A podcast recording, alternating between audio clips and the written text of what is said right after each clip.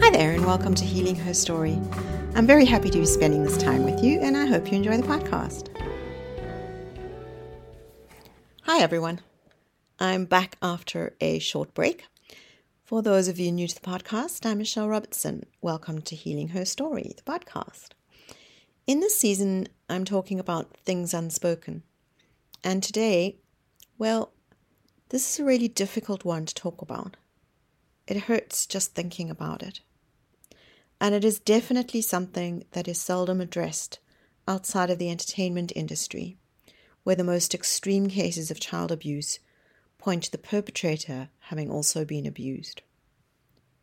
But what about the rest of us? Those of us who have taken the time and effort to work on healing, who make sure we take really good care of our children, and who do our utmost to protect them from the abuse that we ourselves have suffered. I experienced sexual abuse from a very young age, and it went on for many years. I repressed much of it and truly believed I had my life together, that I was well adjusted as I entered adulthood. What I came to learn and continue to learn is that my very identity was formed through the abuse experiences. Can we avoid causing trauma? In rare cases, possibly, if we have done some deep healing work before having our own children, maybe. The problem is that we are often unaware that we are the cause of trauma until after the fact. And even then, it's something that not many would admit to. In my case, I had a complete breakdown and only began doing the work of healing after I already had two children. I have been both traumatized through the various circumstances that I've shared in previous episodes, as well as been the cause of trauma to those I love especially my children. The hardest work I have done is in acknowledging that through my own trauma and healing process, I have been the cause of trauma for my children. It breaks my heart. I have worked so hard to survive and to become more than the identity I built as a sexually abused child.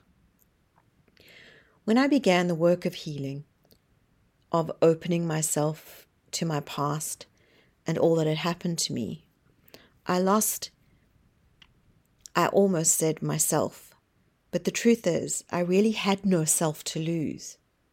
I lost all sense of being. I was an empty shell, tossed around in a stormy ocean of pain. I don't know if it's possible to even describe what that was like. Excruciating raw. Everything hurt. It hurt to breathe, to be alive, to exist. The only thing that kept me from taking my own life was not being willing to leave my children. I believed that I was the only one who could care for them and keep them safe. Now, in the interests of being completely truthful, I have to admit that I considered ending it for all of us. In my darkest moments of despair, I believed that we would all be better off dead.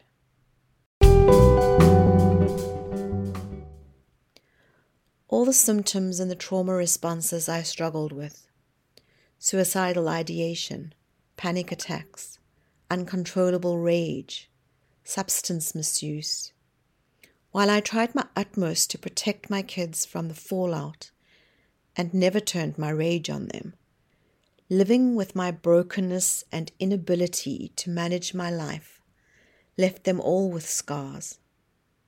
Of course it did.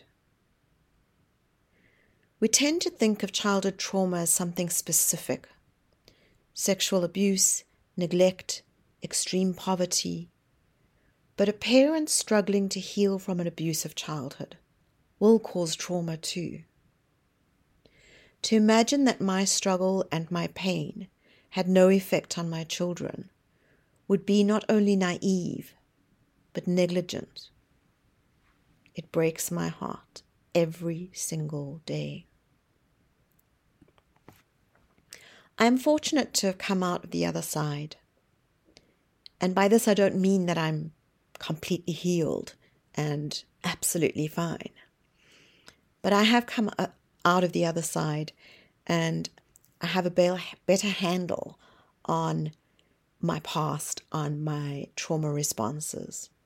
I'm also fortunate that my children have come out the other side, although we all still struggle with various things. My kids are grown and working on their own healing, and with luck and a lot of help, will be further along in their process by the time they become parents themselves.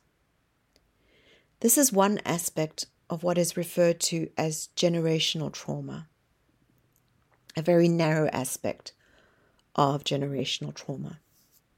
Of course, I make mistakes. I backslide from time to time.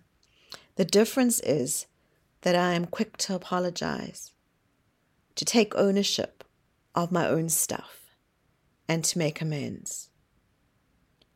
The realization that we have also been the cause of trauma can be a re traumatization in many ways.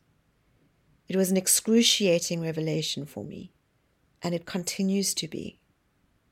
It's a vicious cycle, and the only way to work through it is to keep the communication channels open with honest conversations and to apologize. And by apologize, I don't mean saying sorry and moving on. I mean taking responsibility for our part in any damage that has been done and making the necessary changes to our thoughts, our actions, and our behaviors. It's ongoing, it's part of healing. And we will fail over and over in small and big ways. But we can make reparation and become better. We are responsible for the damage we have inflicted. Just because we were wounded ourselves does not excuse us for continuing to wound. I continue to do my own healing work for myself, but also for my children.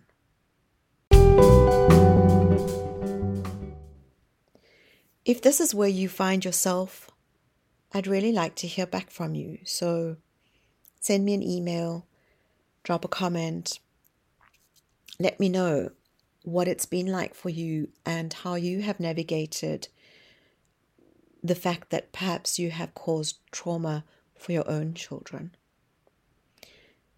But most importantly, remember that you really are not alone. The fact that these things aren't spoken about openly doesn't mean that nobody else goes through this, that nobody else thinks about it. Doesn't mean that this isn't a reality for many of us.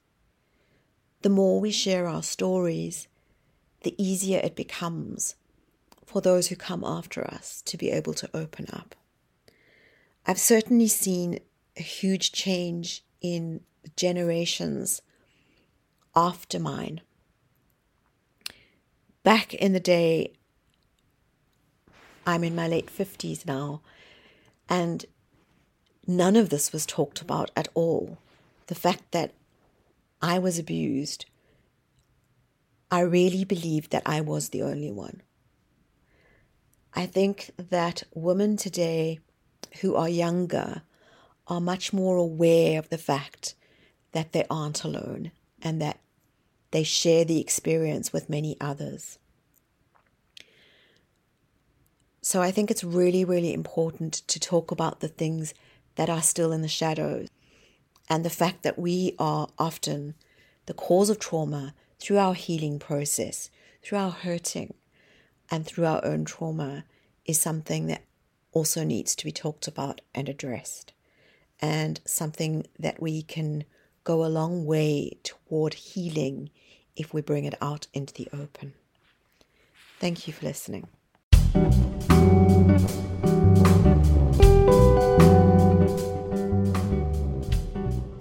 I've called this podcast Healing Her Story, a play on the word history, because we need to heal from our past. We need to heal from the collective past of all women. We need to stand together and lift one another up. We need to learn that while we may be shaped by our experiences, we needn't be defined by them. We're in the middle of our lives, and we hold the pen. I do hope you'll join me as I navigate my way forward. I don't have all the answers. I don't think anyone does. But I do know that if we work on healing ourselves and we raise our voices, we can heal the world. If you've enjoyed this podcast, I'd really appreciate it if you would rate and review it. Thanks for listening.